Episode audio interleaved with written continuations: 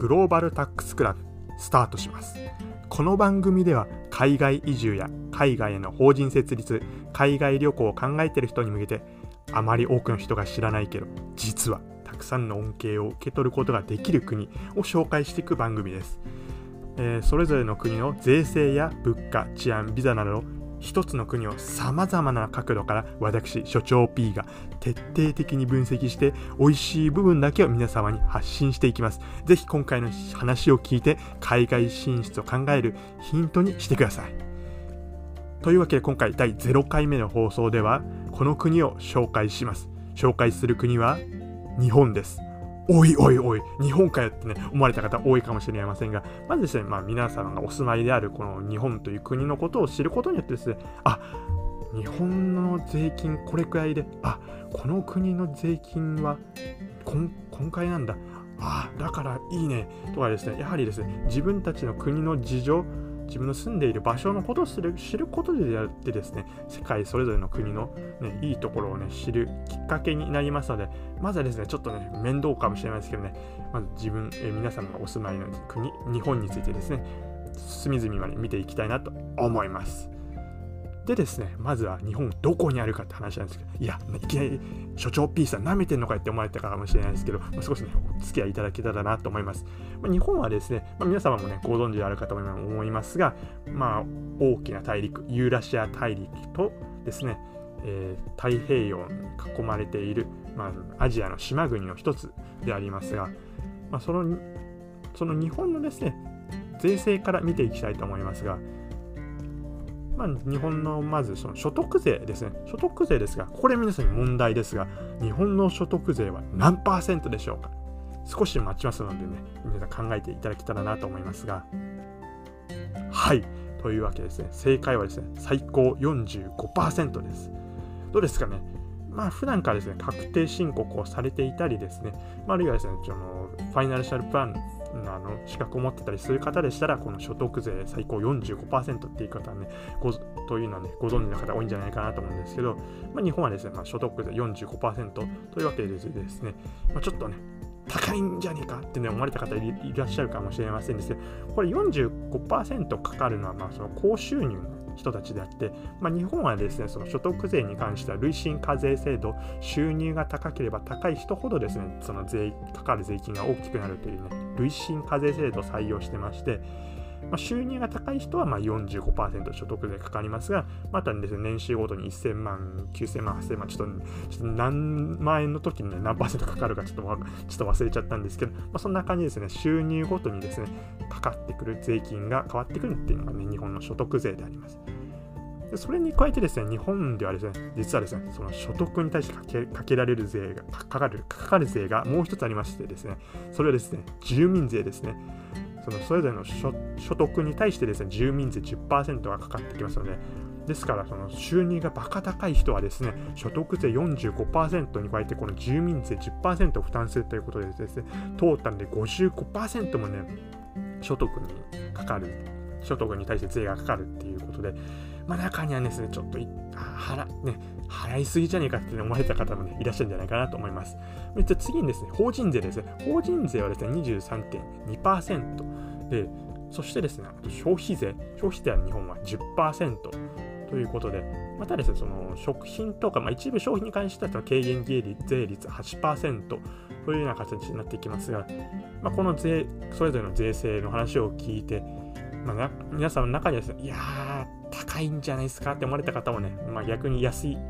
本安すぎるってね、思われてる方いらっしゃるかもしれないですけど、実はですね、世界の、いろんな国を見ていくと、この税金に関してすごくですね、税率が低い国、もう税率 0% の国とかありますのでね、これまたですね、次回以降ね、紹介していきますので、楽しみにしていただけたらいいかなと思います。で、次にですね、治安と物価見ていきますが、日本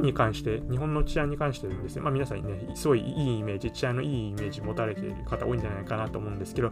で、世界ランキング、治安の良さ世界ランキングではですね、さあ皆さん、第何位だと思いますか？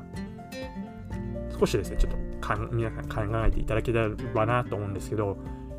実はですね、日本第8位なんですね。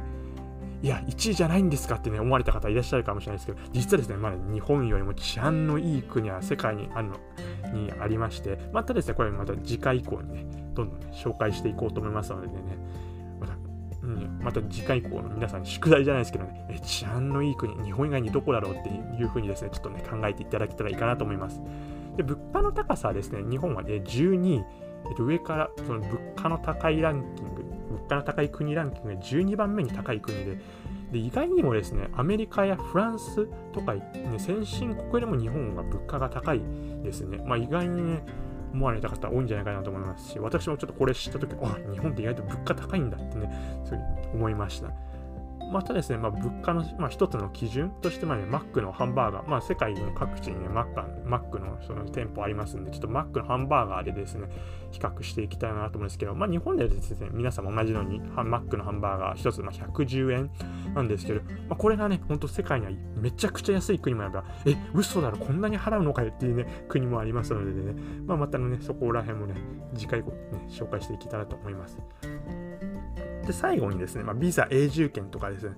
そこら辺のですね権利に関して、ね、見ていきたいなと思うんですけど、日本へのビザですね、今回紹介するビザはですね、その海外からその日本に来た人のビザの扱いどうなっているかについてですね解説していきたいと思います。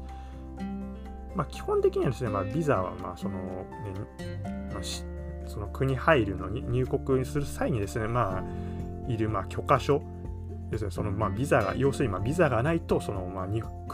の国に入ることはできませんということでですね、これ別に日本だけがやってるんじゃなくて、どの国も世界各地でですね、ビザがないとその国に入れないっていう、ルールがあるんですけど、日本ではですね、実はそのビザが免除になる国があるんですね。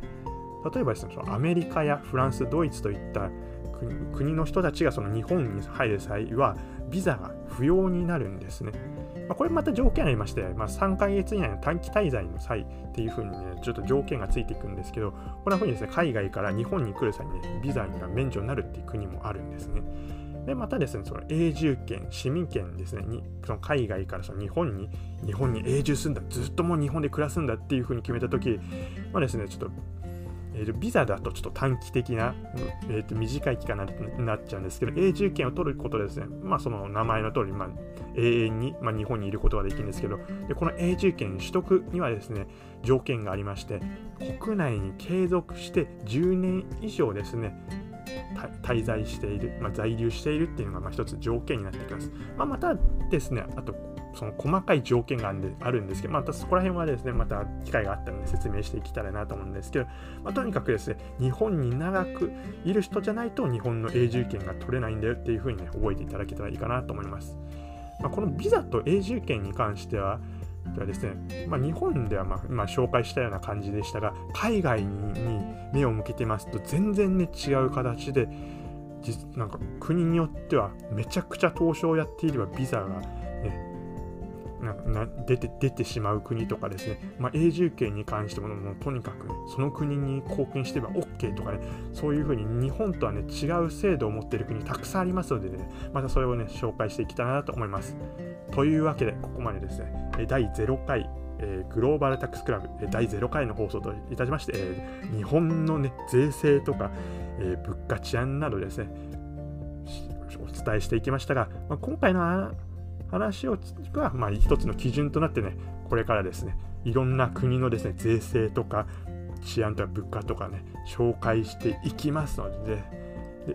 ね、今回の日本のことを踏まえて、あ、この国税金安いから行ってみようとかですね、あ、この国物価が安いから行ってみたいなというふうにですね、世界、ね、の各国にですねちょっと関心を抱く、興味を抱くねきっかけにしていただけたらいいかなと思います。というわけで、今回の放送を終わりにしたいと思います。最後までお聞きくださりましてありがとうございました。